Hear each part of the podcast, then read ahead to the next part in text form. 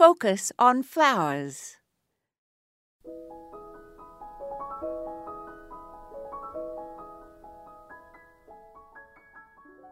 As the growing season winds down, there are some plants, known in the trade as season extenders, that bridge the gap between fall and winter.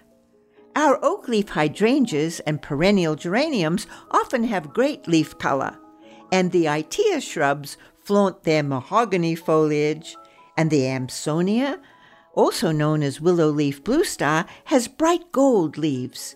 Sedums, too, such as Angelina and Pure Joy, have great foliage impact. In shade, the American heuchera and Hudson Bay hosta also show bright fall color.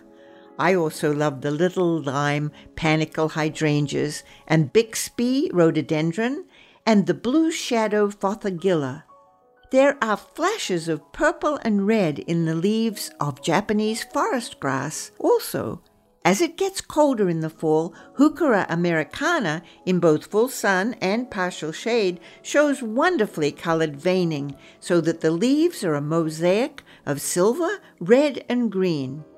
In full sun, Echinacea wild berry, powwow, produces wonderful seed heads.